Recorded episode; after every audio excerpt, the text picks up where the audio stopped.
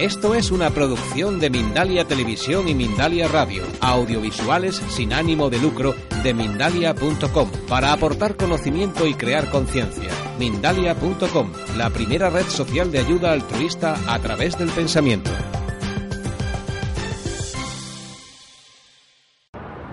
¿Os acordáis que hace poco estuvimos hablando de la soledad en compañía? Pues hoy vamos a hablar de eso de solo conmigo mismo.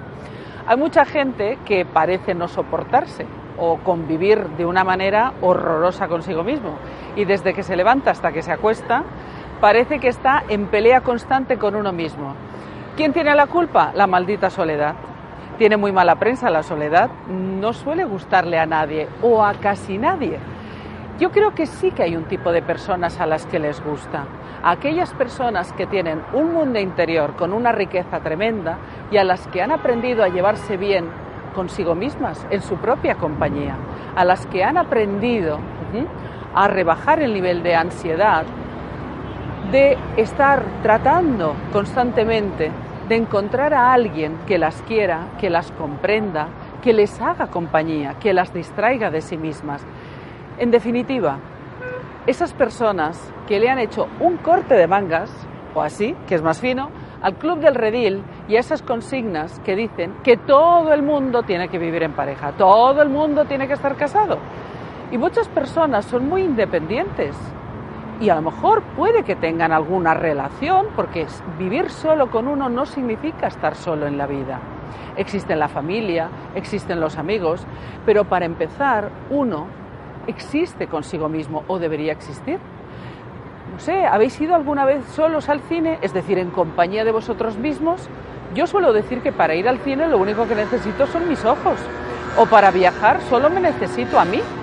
Es más, eso de viajar solo tiene sus ventajas, porque uno se da la oportunidad de conocer a otras personas. Claro, si uno lo vive como estoy solo, no tengo a nadie, qué vergüenza, ¿Cómo me voy a ir a un restaurante yo solo o yo sola a comer o a cenar o a tomar algo? En ese caso, obviamente, no vais a salir de casa y os vais a perder la vida, os vais a perder la gente fantástica que hay por el mundo. Obviamente también os perderéis a las damiselas y a los sapos apetesapones. Pero yo ya sabéis que soy muy optimista y siempre prefiero pensar en aquello que puedo ganar, no en aquello que no me interesa.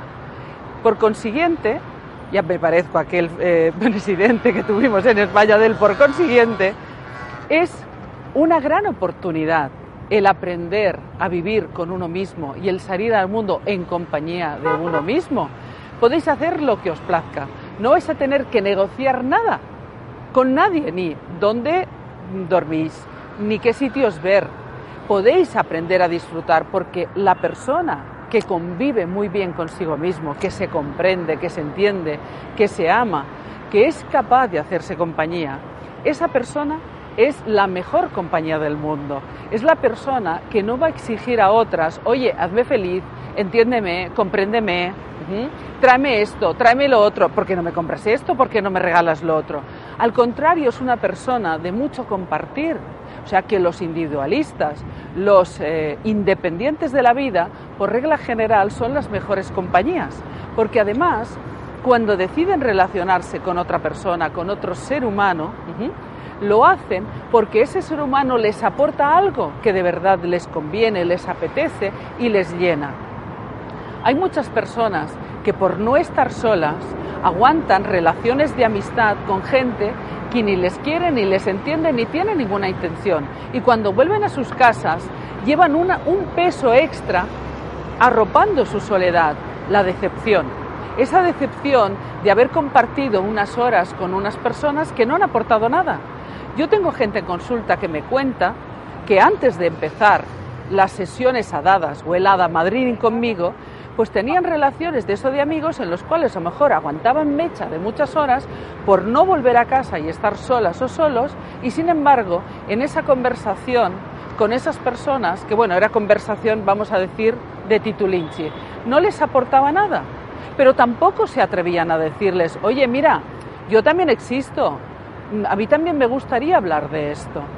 Entonces, esas personas lo que tienen que aprender es a decir no y a irse de esas personas que no le hablan a su alma, que no le aportan nada.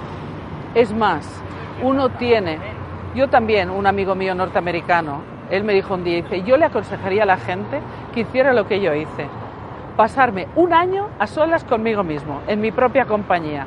dice, bueno, hay un momento en que te aborreces, pero cuando superas el punto crítico y vuelves a subir hacia arriba, entonces eres la mejor compañía, la mejor pareja y la persona que más eres capaz de amarte en este mundo. No hace falta eh, irse al desierto de Mojave en Estados Unidos, ni este se me fue a Australia. Yo no he tenido necesidad de irme a ninguna montaña a pasarme un año en una rulo conmigo misma. Sin embargo, he aprendido a estar con mi propia compañía muy a gusto. A mí siempre me ha gustado estar en mi compañía y de hecho soy una compañía muy buena. Palabra de hada madrina. Me es mucho más fácil entender a la gente y cuando me reúno con otras personas no tengo necesidad de estar todo el rato hablando de mí. Entonces, hay gente que sí, ¿por qué? Porque no se soporta ni siquiera a sí misma y entonces llega otro y dice, bueno, a ver si me aguantas tú. Así que miraros al espejo, miraros al espejo del alma y decir, pero si soy lo mejor que me ha podido pasar en esta vida, ¿a qué estoy esperando a tener la mejor relación del mundo conmigo mismo? Bueno, yo no sé si captaréis el follón, pero estoy en medio de Madrid, que lo sepáis, y hoy es el día, esto va a quedar para los anales de la historia, en que juegan, ¿sabéis quién? El Barça y el Atlético de Bilbao. Y Madrid está que arde ya. Y no sabéis la cantidad de helicópteros, de polis, de follón que hay a estos madriles que ya tenemos bastante follón. Así que, hablando de la soledad, la verdad es que hoy es un día en el cual creo que nadie puede estar solo en Madrid ni en compañía de sí mismo. Bueno, hay que aprender en la vida, como os decía otro día, que cuando la vida te da calabazas, pues eso, pues haz mermelada. Hasta otra.